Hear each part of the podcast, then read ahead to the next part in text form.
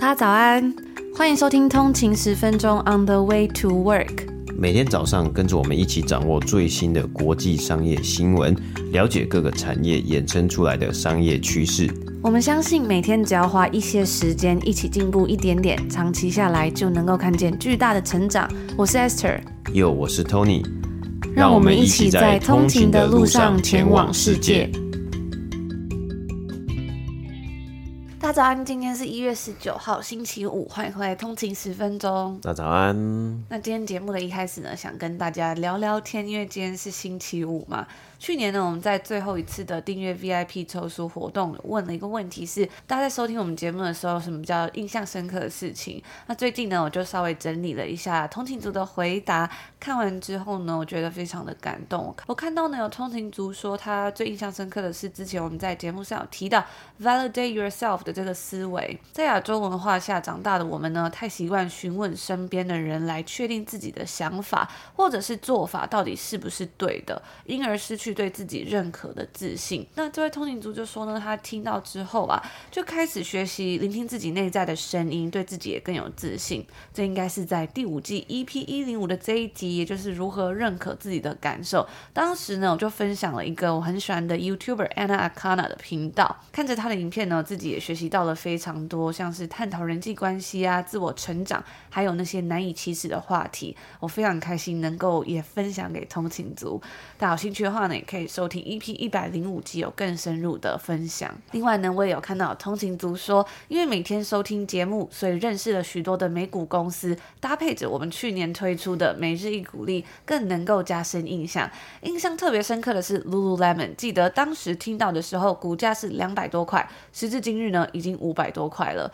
观察这些商业脉动，真的是一个非常有趣的过程。那我们其实想要做的呢，不只是单纯的去，比如说杀进杀出啊，或者是这种交易的动作，而是去从商业故事，而是去从这些商业故事的背后了解有什么是我们能够去学习、apply 在我们自己的人生上面的。其实，在公司治理啊，或是创业上面，很多事情呢，都是可以在我们的人生中也去问类似的问题的。比如说，在一间公司呢，他在怎么规划他的明年的目标、财务计划的时候呢？诶，如果放在我们的人生或是工作上面呢，也是一样啊。我们就可以用这样的方法去思考，说我们有什么样的五年计划，我们要怎么样缴出优异的表现，不一定是财报嘛。那其实最近看到 Harvard Business Review 呢，他们就有分享一个，就是叫做 From Corporate Strategy to Life Strategy，就是从一个公司的策略呢，它也可以应用到我们人生的策略上面，去看看这些。Organizations 这些组织，他们是怎么用什么样的方式呢，去规划自己的未来？比如说呢，在 Organization 的时候，你可以问说，What is our vision？你对未来的愿景是什么？而在我们的人生之中，你也可以问自己啊，你自己对未来，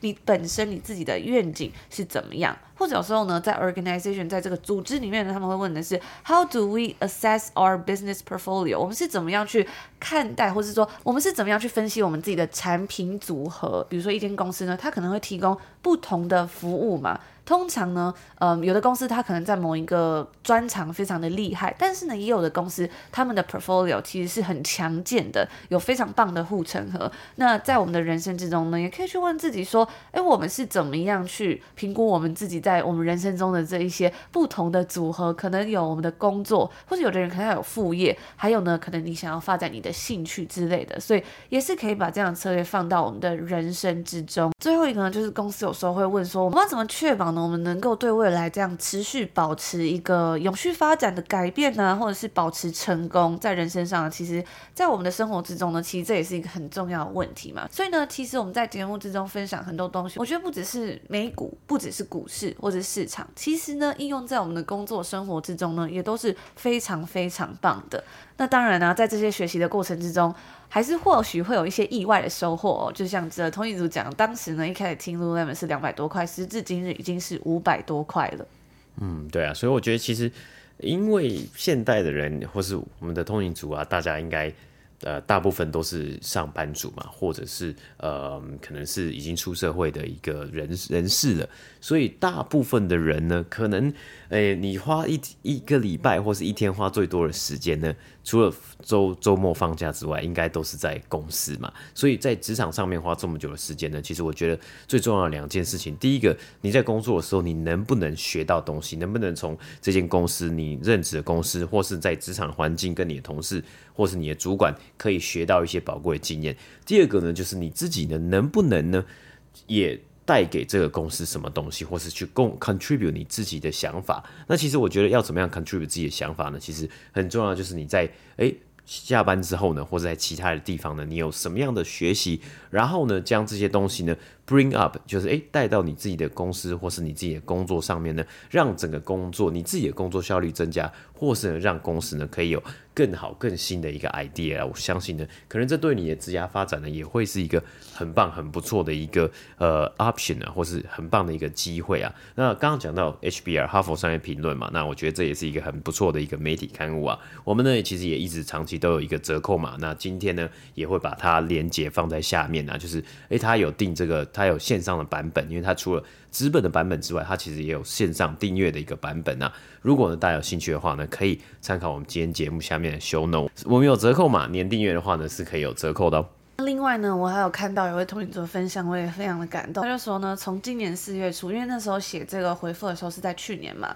他说从今年四月初的时候，因为身旁一位好姐妹的分享，当下就开始成为了每天固定收听的忠实通勤族。那这位通勤族呢，他说他很喜欢我们在通勤精酿电子报上面分享到蒋勋在《岁月静好》这本书里面叙述的小满这个节气的文字，很喜悦，很自信，却很谦逊，很谨慎，对自己的存在很满足，却。没有嚣张喧哗，他也提到呢，很喜欢我们在节目中分享的这一段话：有些事情必须分崩离析，更伟大的一切才能聚集在一起。珍惜陪我走到今天的生命旅程，并相信未来生命中所有的一切都不是错误。总有一天，你会看到你我的故事正在美丽的展开。通勤族说呢，每一集有趣的精选商业故事，还有新闻，都已经成为很有仪式秩序感的，在他例行公事内建的行程之中不可或缺的内容。谢谢 Tony 跟 Esther 的用心，还有正能量的传递。明年呢，也将会持续不间断的学习成长。那还有很多很棒的回应啊，但是今天因为时间的关系来不及分享。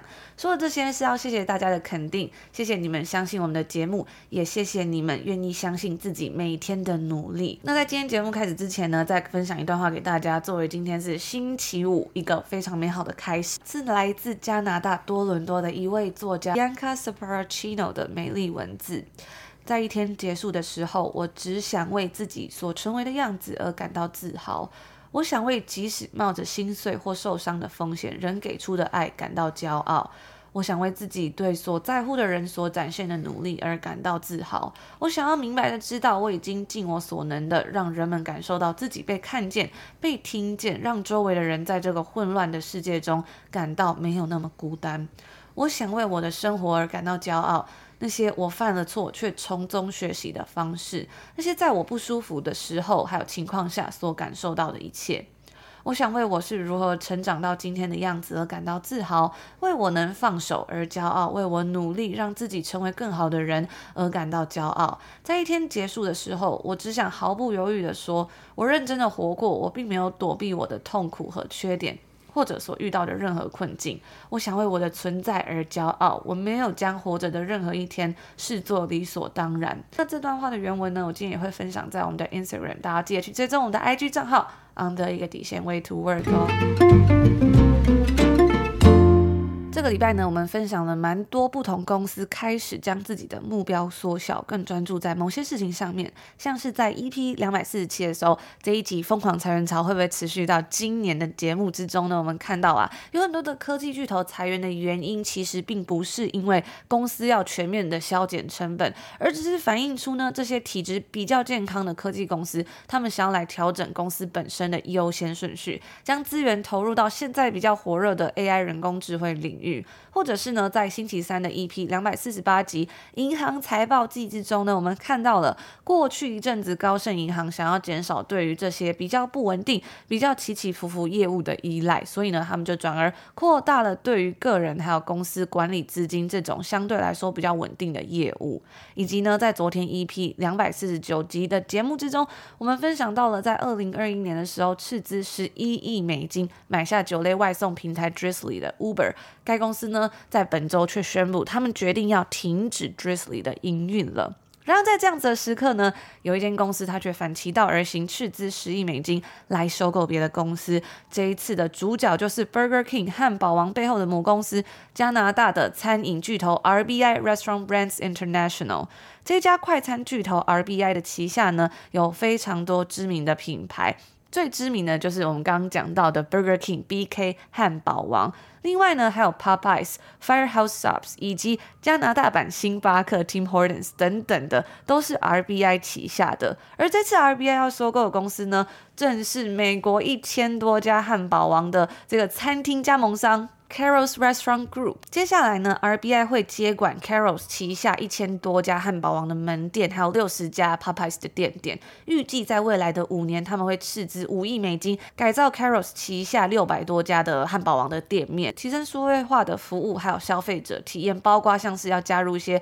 自助点餐机等等的，进而去降低员工的压力。那其实现在真的蛮多餐饮业者呢，都在提升他们的数位化，尤其是在北美的这个地方。人力资源比较昂贵一点点嘛，在前几年呢，甚至是很多的素食店啊，他们员工时薪呢都越来越高。我记得在前几年，我们那时候好像转机要从台湾回来多伦多的时候，我们就是在旧金山转机，然后那时候我还看到 In-N-Out 的那个时薪好像快要逼近二十块美金，还是超过二十块美金，反正就是一个非常高的数字这样子。其实，在二零二二年的时候呢，RBI 就宣布了，他们想要 reclaim the flame，就是重返光荣。如果是稍微翻译一下，可能像是重返光荣这样的一个感觉，这个计划。那在这边呢，我们就不得不提到 RBI 他们最重要的一个赚钱模式，就叫做 franchise。加盟连锁，或者是说呢，特许经营权这种策略，这样子的一个策略，让 RBI 在过往可以说是真的赚进了大把的钞票，让那些想要透过这样子的方式迅速取得经营知识啊，减少自我学习的时间，但是呢，也能够营运知名餐厅的人，能够有一个开店的机会，就是透过加盟商店。对于企业总部而言呢，他们也不必花太多的资金去开设直营分店，但是又能够借此去快速扩张自己的经营版图，所以啊，这个方式呢，有时候可以说是一举两得。很多的素食餐厅都乐于拥抱这种策略。举例像是 Subway、Taco Bell 还有 Dunkin' Donut 都是非常知名、非常严重依赖加盟连锁的几个代表。在全球啊，其实有超过百分之八十的麦当劳，还有几乎快要百分之百的汉堡王呢，都是透过加盟连锁的方式在经营的。在这边分享一个很有趣的小数据，其实呢，在全球只有七十五间汉堡王是由总公司拥有跟经营的，是不是真的非常非常的少？所以呢，在这边就要来到我们今天的重头戏，就是为什么一直以来都是透过加盟连锁方式赚钱的 RBI，他现在要去把美国的加盟商收购回来，这样不是一个很奇怪的策略吗？跟他们以往的这整个目标都不太一样。在前年呢，虽然 RBI 公布了他们想要投资四亿美金，让公司 reclaim the flame 重返光荣的这个计划嘛。但是呢，去年 RBI 依然是表示说要关闭最多四百间表现不佳的汉堡王。然后在十一月的时候，RBI 更是表示说，因为汉堡王的销售疲软，拖累了其他更广泛的业务。与此同时呢，旗下另外一间连锁素食店 Popeyes 的生意却是非常非常的好。所以呢，他们现在之所以要把美国的汉堡王从加盟商 Carrols 的手中买回来的一个原因啊，就是希望能够让加盟连锁的业务更灵活弹性一点，再结合更多的大型广告行销活动，先从 Carrols 的手中把它买回来，自己来大力推动增长。未来呢，再将多数餐厅重新卖给更大的加盟商。那这场收购案呢，预计会在下个季度完成。RBI 将会重组旗下数百间餐厅来进行升级。他们没有想要一直去经营这些重整过后，可能会更加闪闪发亮的素食店。他们的 Reclaim the Flame 的大业呢，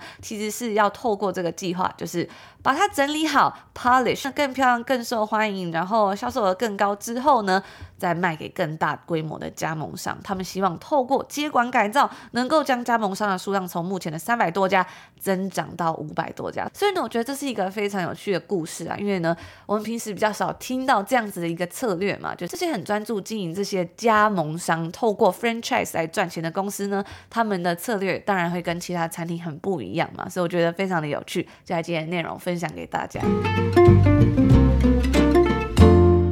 在 ChatGPT 成为二零二三年最热门的聊天机器人呢，比如说在在官网上面呢，网站这种聊天机器人的网站，或者是呢它的 App 的版本呢，其实都是下载数非常非常的高嘛。那很多人可能都在思考啊，投入大量资金在 ChatGPT 母公司 OpenAI 的微软公司呢，要如何在生成式 AI 的浪潮之下进行商业变现，就是从这样子的一个技术呢，取得最佳的商业机会嘛？这是一个很重要的问题啊，因为呢，微软在投资 OpenAI 的背景之下呢，在各大科技巨头公司角逐 AI 市场的竞争之中，它取得了一个非常不错的领先优势。当然呢。其中很大一部分的商机一定可能会来自于 To B，也就是商业，甚至是这种大型企业的客户上面啊，因为这些企业呢，它才有足够的资金，还有资源呢，跟科技公司购买这种嗯，已经算是可以达到大型的数位转型的科技服务还有产品的嘛。但是大家也慢慢的发现呢、进行数位转型呢，或者是呢，以这个生成式 AI 的一个进展呢、很多的公司它可能会想要自己训练一个自己的大型语言模型，你可能。是用这个公司这个大企业里面呢，所有超级多的数据啊，来去让他们自己的 model 嘛。做这样的事情呢，其实需要比较久的时间呢。那当然，OpenAI 还有微软还有其他的科技公司，他们也有想到这个部分呢。所以呢，相对快速的一个方式，就诶，这些策略都是同步在进行的。另外一个很快的方式呢，就是以现有的语言模型来进行包装，并且呢，整合在其他的服务之中嘛。那这也是微软的策略之一啊。所以本周呢。微软正式的宣布，他们旗下的 Copilot 聊天机器人，这 Copilot 呢，其实在去年就已经推出了。它的前身呢，大家可能比较熟悉，叫做 Bing，B-I-N-G。它在改名之后的产品呢，叫做 Copilot 呢，将会让几乎所有的使用者呢都可以接触到，并且呢购买订阅进阶的版本。那这些潜在的订阅用户呢，其实包括我们刚刚讲到所有人嘛，所以从个人。创作者，或是如果是家庭用户，或者呢是小公司到中型公司呢，都可以来去使用。而这个 Copilot 聊天机器人，它其实是有使用 ChatGPT 的模型啊，就是 ChatGPT。那呃，甚至啊，单纯的 Copilot 呢，它就已经是使用 ChatGPT 四了。那 ChatGPT 四如果是在 OpenAI 这个 ChatGPT 上面，它是要订阅，就是要付费订阅的啊。这个 Copilot 呢，它其实是微软刻意整合进。Word 文件啊，PowerPoint 啊，还有 Excel，还有 Outlook 信箱的一个 AI 工具助手，基本上呢，我觉得跟 Google 想要推出的 Bard 比较蛮类似嘛。那 Google 他们自己推的这个聊天机器人，或是你说 AI 助理啊，它当然还是希望可以整合所以进 Google G Suite，就是它里面的 Google Drive 啊。或者是它的 Gmail 啊，还有其他的这些线上云端的协作工具啊，让使用者呢可以有更好的呃体验啊，或是享受到不同的功能嘛。比如说，它可以去帮你呃 summarize 一个文件，或是 summarize 一个信件，然后呢去整理出说，哎，今天呢你哪一些呃信件比较重要的要回复，那你可以回复什么样的东西，什么样的内容。甚至啊，在微软这个部分呢，因为它有 PowerPoint 嘛，所以其实这个 AI 助理呢，它当然最终的目标。表示可以让帮这个协助使用者呢来去设计简报，甚至是从零到一，从无中生有呢就创造出设计出一个简报。不过以目前的这种使用者网络上面的评价来看，这些 AI 工具呢最强大的地方应该还是在于协助使用者统整内容啊，比如说找出一些重点啊，然后呢将平常比较繁琐重复的工作呢自动化。那如果呢要叫 AI 从零开始做一份。简报或是写一个呃超完美的文章的话呢，可能里面都还是会有一小点就是一些差错，那这个时候呢，就是使用者你自己要去检查了。所以目前 Copilot 它这大致分为三个版本，在这个礼拜呢，微软公布了最新的消息之后呢。第一个最基本的一个阶段，最基本的一个呃工具就是 Copilot，它是免费的哦，所以大家其实如果有有空的话，可以上去玩一玩呐，然后跟它互动啊，跟 ChatGPT 基本上是一样的。所以啊，如果没有付费订阅 ChatGPT Plus 的话呢，可以看看 Copilot 它的版本其实是相对比较新一点点。那 Copilot Pro 呢，它是一个。一个月二十块美金，加币好像是二十七块的订阅的一个服务的方案呐，那它就可以跟 Microsoft 三六五的个人还有家庭的这个订阅方案呢来进行整合。那我们这里说一下，我在加拿大看的话，Microsoft 三六五就是这个线上它的这些工具，传统大家可能知道 Word、Excel 啊，还有 PowerPoint 啊这些这个工具，这这个云端的线上订阅方案呢，一个月加币呢大概是在八块到十块之间，所以。其实啊，如果你要使用 AI 的工具的话呢，都比我们使用传统的这些呃，大家熟就是已经。比较熟悉的这些工具呢，再贵一点点。那当然，我们也知道 AI 是一个最新的一个技术嘛。那另外，对于不同规模的公司来说，就是第三个呢，他们是可以去订阅 Copilot for Microsoft 365，就是啊、呃、这个专门的商业或是企业的版本呐、微软呢，目前它已经开放了三百个最低使用者的权限，等于之前呢，你是你如果要用这个东西的话，你至少要买三百个 seat 或是三百个 license。那现在呢，是你要买几个？从一个到两百九十九个，或是你要再多都可以。那一个使用者的话呢，就是三十块美金。等于说，如果先前，你要买三百个的话呢，就是一个月就要九千块美金啊。那一年呢，就是超过十万块美金啊，三百万台币的一个费用啊。当然，如果是商业用户的话呢，可能呃这些公司他们在做 to B 的一个呃 negotiation 谈判的时候呢，可能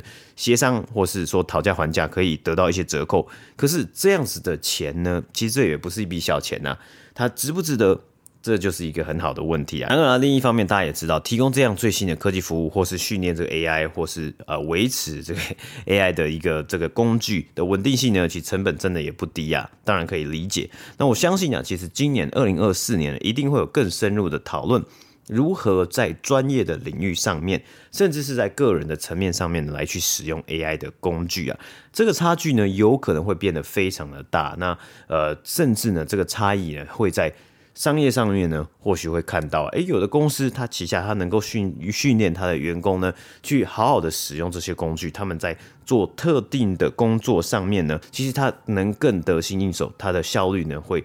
增加的更快。那我觉得这个东西是一个很好的观察，到底这些公司他们使用的 Copilot 在他们的日常生活之中，因为我知道在呃北美的话呢，其实。就分两派嘛，有的公司它是使用 Microsoft 的系统，就是诶 Microsoft 的 Outlook 啊，Microsoft 的 Teams 啊，协作软体啊，还有其他这个呃 Word 啊，PowerPoint 等等。那另外一半呢，其实有的公司就是使用可能 Google 整个 G Suite 啊，就它的 Gmail 啊，Google Drive 啊等等的。那这些呢，其实也没有说哪一个软体比较好啊。可是呢，当它加入一个 AI 的一个层面之中呢。企业要如何协助，或是要如何教育自己的员工使用这些工具，然后呢，让他可以发挥出，诶，一个月三十块的这这个一个成本的一个价值呢？我觉得这是一个蛮有趣的一个观察，可以看看说，诶，有哪些企业它能够脱颖而出呢？来去找到真的可以使用这些 AI 工具的一个呃场合场景。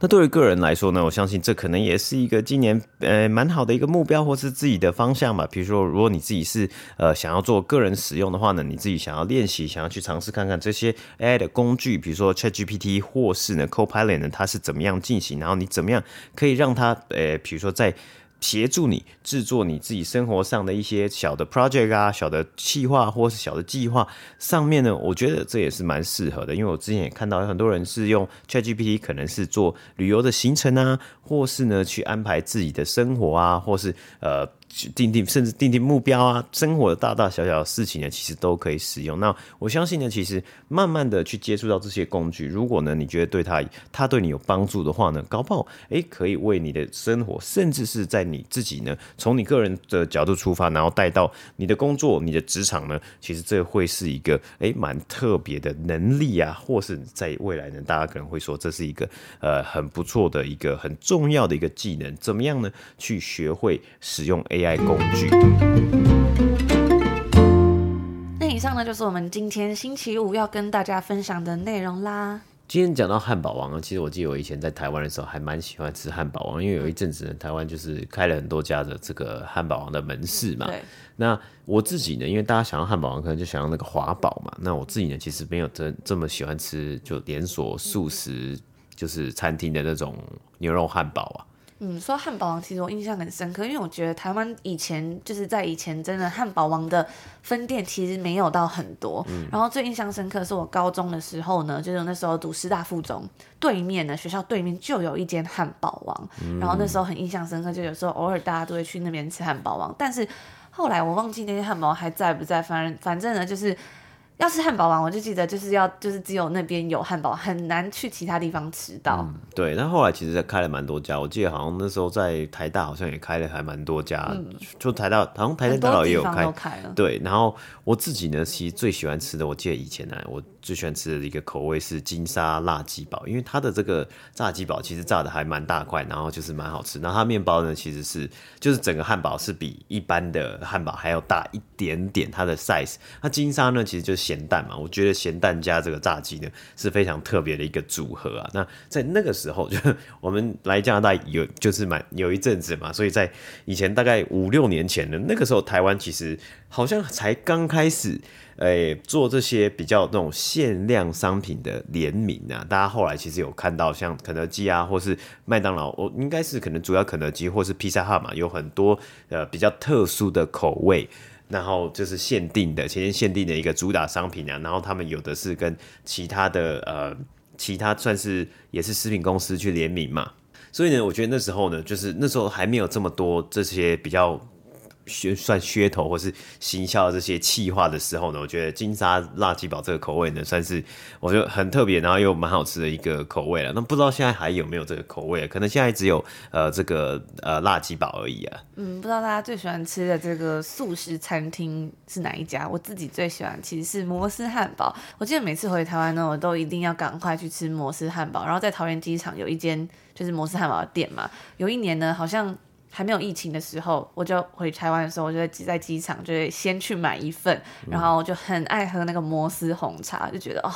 这个味道真的是在国外让我非常的念念不忘，家的味道嘛，就是台湾的味道啊，就非常好吃，而且还有米汉堡啊什么的，在国外就比较难吃到这些东西，而且我觉得摩斯汉堡红茶真的很好喝。那时候我记得前几年在就是节目上面就有跟通影族分享说，我超爱喝这个摩斯红茶，然后那时候呢就有通影族分享说，其实那红茶可以买东爵红茶的红茶包，就可以泡出类似的，所以呢后来我也有买了蛮多东爵红茶的这个红茶包回加拿大，然后我每次。只要想念的时候，我就会煮一壶来喝，然后还可以自己就是加，看你要喝多少汤啊，或者什么。有时候煮起来真的还蛮像的，但是我真的很好奇，就是那个红茶到底是怎么做？有时候真的觉得好好喝哦。嗯，对啊，其实这东西呢，就是有时候，或是有时候可能你在不同的地方，然后你就是会有那种味觉的记忆吧，就是你自己就脑海里面就会觉得，哎，这个味道呢，其实是最熟悉，然后是最想念的。可是你在呃，比如说我们在加拿大，其实根本没有办法去去。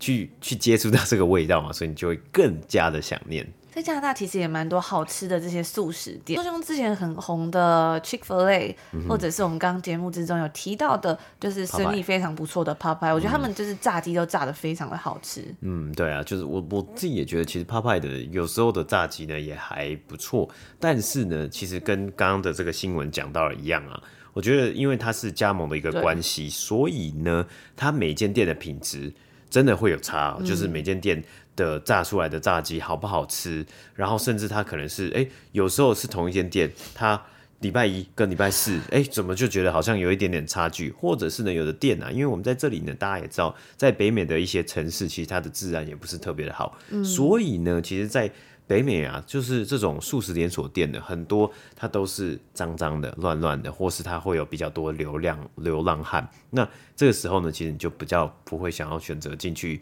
就买买一份餐点来吃，而且特别是因为现在在经历了通货膨胀之后呢，它一份餐呢其实也是蛮贵的，也是不便宜啊。嗯，我记得以前那时候我们还住在温哥华的时候，在读研究所，然后那时候温哥华是还没有 Popeye 的，然后那时候我们就跟着学校到多伦多，就是进行一个算是 networking 的活动吧，就是职涯求职的这种，那算是参访计划，参访计公司参访计划这样。然后我们那时候想说，好，那我来多伦多，我一定要去吃 Popeye，因为那时候就是温哥华没有嘛。结果我那时候我就吃，我就订了一个在那个饭店旁边的，那时候好像是住呃，就是在湖边的 Westin，然后旁边呢附近就有。有一间 Popeye，我就订了。就吃完之后，我马上就肚子痛，拉肚子，然后从此之后我就非常的害怕。时隔很久之后，我才又去吃了 Popeye，然后是吃另外一家。这次就没事了，所以真的是有差，就是要好好的慎选，看一下那个环境啊，或者是说，哎，你你觉得这家它的品质怎么样？就是有时候要稍微注意一下，嗯、我觉得这蛮好玩的。所以毕竟它也是炸鸡嘛，所以就是蛮油腻的食物，嗯、所以真的也是不就是不能常吃啦。对。不过相对来说，我觉得 Chick-fil-A 就是干净，然后看起来舒服很多，就是它整个环境啊，然后他们整个管理的感觉，像是每次去买 Chick-fil-A 的时候，如果人很多呢，就会有里面的店员啊先。来前面帮你点餐，然后你到他的呃柜台的时候，你只要跟他讲你的 initial，比如说 Tony 就是 Tony 嘛，就可以说 TC 就是他的姓跟他的名字的这第一个字。然后到柜台的时候，你就只要跟他说哦，可能是比如说 Tony C 这样子，然后他就已经知道你的餐点，然后就可以直接点，就非常的迅速，而且呢餐点就是干净比较多一点点。不过 Chick-fil-A 的店点就是相对来说可能少一点点。大家如果有机会到北美呢，也可以吃吃看，就是在过去几年还蛮红的这种炸鸡堡。嗯，对啊，那我看好像很多人就是去美国或是来加拿大，就是会吃这些，因为就是这些算是有一些连锁店，可能台湾没有嘛，Popeyes 啊，或者是 Chick-fil-A，甚至 Chipotle 啊这些这个墨西哥素食啊等等的，所以这也是一个嗯，可能也是一个算类似观光行程嘛之类的，嗯、或是去美国的话，大家就会说，哎、欸，我要吃 In and Out 啊，或者是我要吃 Shake Shack Burger 啊，就是这些汉堡就很嗯，就是算算是可能很代表就是美式的这个食物，对对对。那以上就是我们今天要分享的内容啦。偷偷跟大家讲，如果你有听到这边的话，我们一个月的免费试听呢会延长到这个周末之后就没有喽。所以如果你还没有开启订阅的话呢，记得赶快开启这个我们全年度最大的福利。那以上呢就是我们今天星期五要分享的所有内容啦。想要了解更多的话，也欢迎可以追踪我们的 IG 账号 on the 一个底线 way to work。我们就在这里祝福大家星期五有一个愉快的开始。美好的一天，我们就星期一见喽！下周见，拜拜。拜拜。